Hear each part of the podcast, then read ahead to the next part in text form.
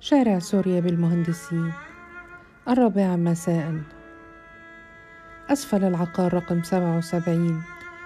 الذي يعود لجيل أواخر الثمانينيات والمكون من أربعة طوابق. وقف كل من حسام وهاني وبصحبتهما عدد من أمناء الشرطة. وأشار حسام لأحدهم بإحضار البواب. الذي حضر والتوتر يكسو وجهه فرمقه حسام بنظرة سريعة. قبل أن يقول بلهجة لهجة من اعتاد إلقاء الأسئلة دون أن يشك في الحصول على إجابات سريعة. الدكتور رامي ساكن في الدور الكام؟ البواب التاني يا باشا حسام هو موجود دلوقتي؟ البواب لا يا باشا مش موجود. حسام أوعى تكون بتكذب. قالها حسام بلهجة تهديد بينما اقترب منه أحد الأمناء ولكمه في كتفه قائلا اخلص ورد على الباشا عدل. البواب والله يا باشا ما شفته من عشرة أيام. حسام مين قاعد معاه؟ البواب قاعد لوحده. حسام عربيته نوعها إيه؟ البواب جيب سودا يا بيه. حسام تعالى ورينا شقته. يجذب أمين الشرطة البواب في حركة سريعة خاطفة إلى داخل العقار فيصعد معهم حتى الدور الثاني ليشير إلى شقة الدكتور رامي. وبعدها يتولى أمين آخر مهمة كسر الباب بركلة واحدة من حذائه الخمسة خرم مقاس 52 لينفتح الباب تحت وطأة تلك الضربة الهائلة على مصراعيه. يدلف الجميع ومعهم البواب داخل الشقة التي بدت أحدث من العقار بسنوات حيث تضم أساسا على أحدث صيحات الديكور المودرن لكنها لم تكن مرتبة وتسيطر عليها العشوائية لتشير بوضوح إلى أن ساكنها أعزب. ألقى حسام نظرة فاحصة على المكان ولفت انتباهه. آثار طبقة التراب الرقيقة التي بدأت تظهر على الأسطح الزجاجية للشقة والتي تشير إلى أن المكان لم يلقى أي عناية أو تنظيف منذ فترة ليست قريبة. وهو ما يؤكد أن الشقة مهجورة منذ مدة قد تتجاوز الأيام العشرة التي أشار إليها البواب. وبإشارة من حسام بدأت القوة المصاحبة له تفتيش الشقة بكل دقة.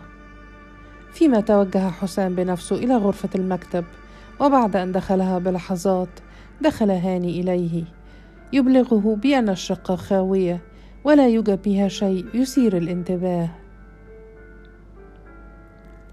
بقي حسام داخل غرفة المكتب يفحص ما بها من أوراق ثم مد يده ليفتح الدرج الرئيسي للمكتب. ويقلب ما فيه من أوراق بنظرات سريعة حتى وقعت عينه على ألبوم صور قديم. راح حسام يقلبه إلى أن توقف أمام إحدى الصور فأطال النظر إليها.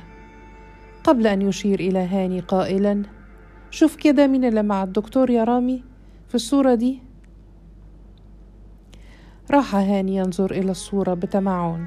ثم قال وقد تملكته الدهشة. الدكتور أيمن. حسام آه الصورة شكلها قديم وده معناه إنهم أصحاب من زمان من أيام الجامعة تقريبا. هاني شكلنا قربنا قوي يا باشا. حسام يا مسهل كلم المعمل الجنائي.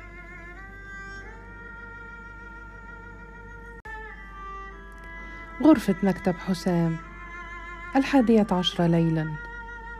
وقف بواب العقار الذي يضم شقة الدكتور رامي وخلفه أحد أمناء الشرطة أمام حسام داخل المكتب الأخير الذي تحدث وهو ينظر إلى البواب.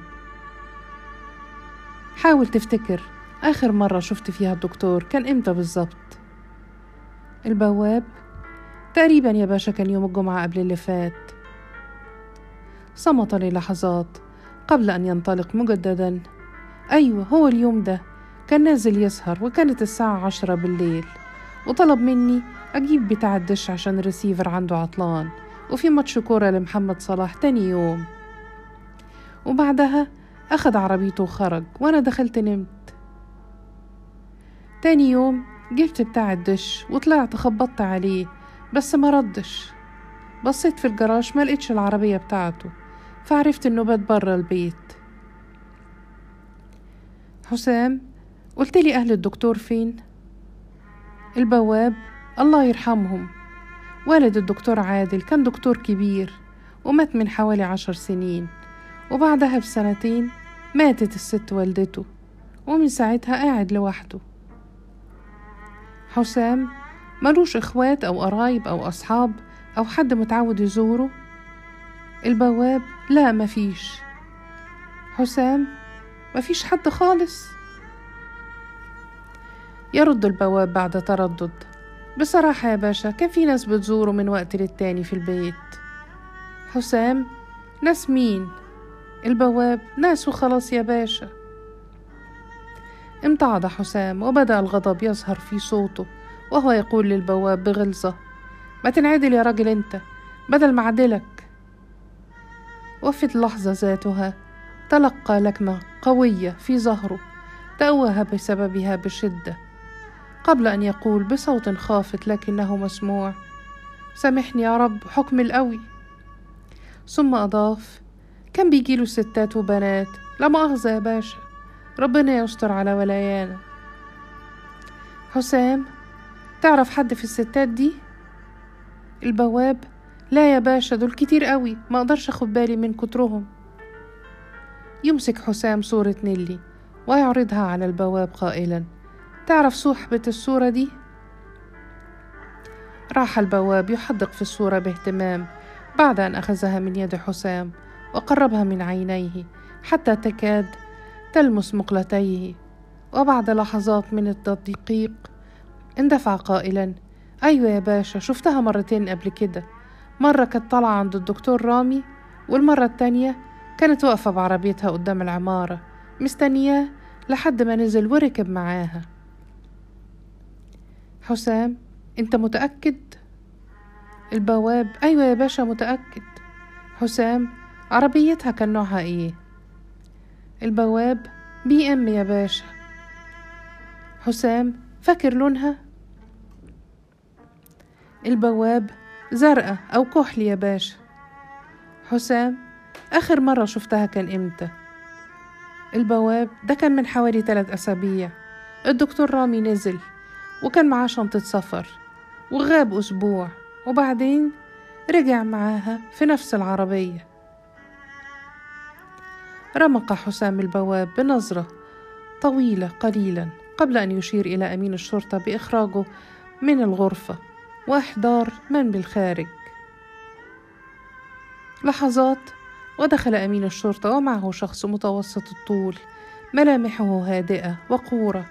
وإن بدت نظرات الخوف واضحة إلى حد كبير من وراء عدستي النظارة الطبية السميكة التي يرتديها. بمجرد دخوله مكتب حسام دعاه الأخير للجلوس قائلا أهلا يا دكتور هشام. الدكتور هشام منير صح؟ هشام؟ آه مظبوط. أهلا بحضرتك يا فندم. بس أنا كنت عايزة أعرف في إيه؟ عشان أنا لحد دلوقتي مش فاهم. حسام هو الدكتور رامي فين؟ رد الدكتور هشام وقد ظهر التعجب في نبراته. الدكتور رامي؟ لا معرفش. حسام إزاي ما تعرفش؟ وحضرتك مدير مركز التجميل بتاعه. الدكتور هشام. آه صحيح أنا مدير المركز بتاعه لكن آخر مرة كلمته كان يوم الجمعة قبل اللي فات. اتكلمنا بخصوص شغل وكان المفروض إنه هيجي يوم السبت عادي. ولما ما جاش حاولت أكلمه فلقيت موبايله مقفول. وبعدها كلمته أكتر من مرة. قلت يمكن سافر ولا حاجة إنما لحد دلوقتي تليفونه مقفول. حسام هو متعود يسافر كده ويقفل تليفونه. الدكتور هشام أوقات كان بيختفي يومين تلاتة بس في الغالب كان بيبقى قايل لي قبلها إنما المرة دي ما تكلمناش. وبصوت مرتعش من كثرة الأسئلة الموجهة إليه استطرد الدكتور هشام. هو في حاجة حصلت للدكتور رامي يا فندم؟ حسام؟ الدكتور رامي متهم في قضية قتل. نزلت عبارة حسام على أذن الدكتور هاشم كألف صاعقة فانتفض جسمه بعنف قبل أن يقول بكل دهشة قتل؟ حسام هو لسه مجرد اتهام لكنه اتهام قوي. هو رامي كان مسافر قبل ما يختفي على طول. الدكتور هشام. آه سافر حوالي أسبوع ورجع الأربع اللي قبل اللي فات واختفى بعدها. حسام كان مسافر فين ومع مين؟ وبنبرة طفل يحاول الكذب ويخشى أن يتفضح أمره. قال الدكتور هشام وهو يعدل وضع نظارته فوق أنفه بيد مرتجفة من التوتر. كان مسافر العين السخنة تقريبا بس ما عرفش مع مين. رمقه حسام بنظرة صارمة قائلا بنبرات قوية حاسمة. بعد إذنك يا دكتور إحنا قدام قضية قتل. فياريت الكلام يكون بصراحة أكتر من كده. مفيش داعي إنك تخبي أي حاجة لأن أقل معلومة ممكن تفيدنا وتفيد الدكتور رامي كمان. ابتلع هشام لعابه بصوت مسموع وحاول تكفيف عرقا وهميا على جبينه بمنديله وهو يقول آسف يا فندم هو كان مسافر مع واحدة بس ما عرفش والله هي مين بصراحة. رامي ليه علاقات كتيرة شوية أو ممكن تقول شويتين. واصل حسام تسديد نظراته الحادة إلى عيني الدكتور هشام. الذي أصبح على يقين من أنه محاصر بشكل يجبره على البوح بكل ما يعرف دون مواربة أو تجميل. فقال حضرتك عارف إحنا بحكم شغلنا في مجال التجميل بيعدي علينا ستات وبنات كتير وطبعا كلهم مستويات. وما كانش صعب على الدكتور رامي إنه تبقى له علاقات نسائية وخصوصا إنه وسيم ودمه خفيف وغني وبيعرف يتعامل كويس قوي مع الستات. يرفع حسام صورة نيلي في وجه الدكتور هشام سائلا. شفت صاحبة الصورة دي؟ شفتها قبل كده؟ يعتدل هشام في جلسته ويعيد تعديل وضع نظارته فوق أنفه مرة أخرى ثم يلقي نظرة فاحصة على الصورة وبعد لحظات بدا فيها يحاول التذكر قال آه تقريبا جت من فترة عندنا. يعرض حسام صورة الدكتور أيمن أيضا أمام عيني الدكتور هشام ويسأله طيب وصاحب الصورة دي؟ يحدق هشام في الصورة للحظات قبل أن يقول ده الدكتور أيمن صاحب الدكتور رامي. أنا افتكرت صاحبة الصورة الأولى دي كانت جو مرات الدكتور أيمن. تقريبا سيدة أعمال وجت هي وجوزها من كذا شهر. عشان عايزة تعمل عملية فات ترانسفر حقن دهون. ودي كانت أول مرة تيجي عندنا المركز. لكن بعدها بقت بتيجي لوحدها من غير جوزها الدكتور أيمن. حسام تعرف إيه عنها تاني؟ هشام لا معرفش أكتر من إنها زوجة صاحب الدكتور رامي وكانت بيشنت عندنا في المركز. حسام بلهجة حاسمة هسألك سؤال واضح وصريح وعايز إجابة برضو صريحة وواضحة. الست دي كانت في علاقة بينها وبين رامي؟ هشام؟ لا معرفش بصراحة بس ممكن. حاول حسام الربط بين كلمات الدكتور هشام وما لديه من معلومات بعد أن أجزم بأنه على اعتاب مرحلة جديدة في القضية.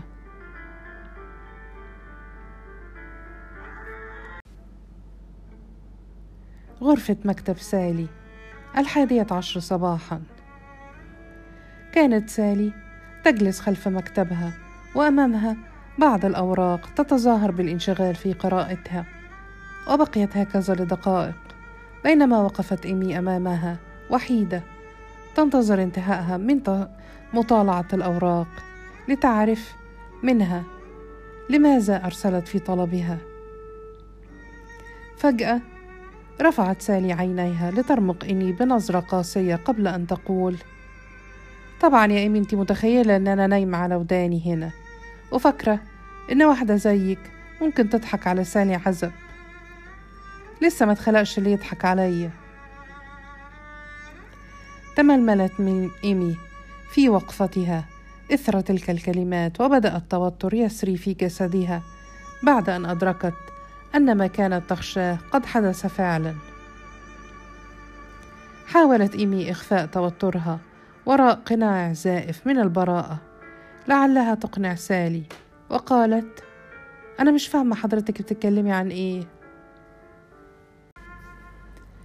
لم تنتظر سالي أي رد من إيمي وإنما استطردت قائلة إنها كانت بتعاملك بقرف وأنا اللي غلطانة إني كنت بعامل واحدة زيك كويس.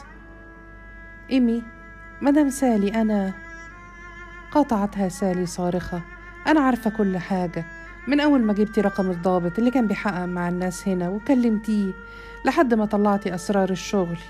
وطبعا لما أنا ما اتكلمتش افتكرتي إن أنا خلاص. وإني معرفش باللي أنتي عملتيه حاجة. واصلت سالي حديثها بكلمات كطلقات الرصاص. أنا قلت بس أسيبك شوية على نار تهدى. وأول ما تطمني وتفتكري إن انتي طلعتي أذكى من سالي عزب أعرفك حجمك الحقيقي. تبعت سالي كلماتها بإشارة استهزاء وتقليل من إصبعها السبابة لإيمي وهي تقول ساخرة منها الناس محدودة الذكاء اللي زيك ملهمش مكان عندي. انتي مفصولة ولعلمك حظك حلو لأني مش رايقالك.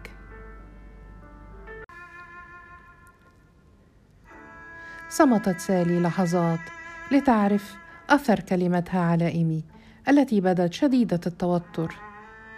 وإن آثرت الصمت حتى ينتهي الموقف بأقل خسائر ممكنة. ثم قالت سالي بلهجة تجمدت لها الدماء في عروق إيمي. أنت عارفة أنا كنت ممكن أعمل فيكي إيه؟ وفي الحقيقة لم تكن إيمي بحاجة إلى سماع إجابة سالي عن السؤال لأن النبرة التي تحدثت بها كانت كافية. لتفهم إيمي ماذا كان يمكن أن يحدث لو قررت سالي الانتقام منها؟ مرت لحظة صمت على إيمي كالظهر وهي تتخيل رد فعل سالي قبل أن تعاود الأخيرة الحديث قائلة آه صحيح. ما تحاوليش تدوري على شغل في مكان تاني. عشان محدش هيرضى يشغل واحدة سالي عزب طردتها من عندها. ويلا بقى كفاية عليكي كده. طولتي قوي معايا. اطلعي برا وما اشوفش وشك هنا تاني. بدل ما اخلي السكيورتي يرموكي في الشارع. برا قالتها سالي بنبرة صارخة حارقة في آن واحد لتلملم إيمي ما تبقى لها من أعصاب. وتسرع خارجة من المكتب سالي دون أن تنطق بكلمة واحدة. وإن كانت تدعو الله أن تنجح في مغادرة الشركة. قبل أن يحدث ما يمكن أن يدفع سالي لصب غضبها عليها وإيذائها. في هذه الأثناء تتناول سالي سماعة هاتفها الداخلي وتطلب رقما مختصرا. ثم تقول فور رد الطرف الآخر أيوة يا حسين أنا فصلت إيمي من اللحظة دي. بس ما تمشيش قبل ما تتفتش كويس ويتراجع أي ورق تلاقوه معاها. حسين إحنا ممكن نعمل بلاغ فيها سرقة باسم الشركة ونوديها في داهية. سالي لا مش عايزة شوشرة كفاية اللي إحنا فيه. حسين بس يا فندم تقاطعه سالي صارخة من غير بس إلا أقوله يتنفذ. قالتها ثم أغلقت الخط بمنتهى العنف.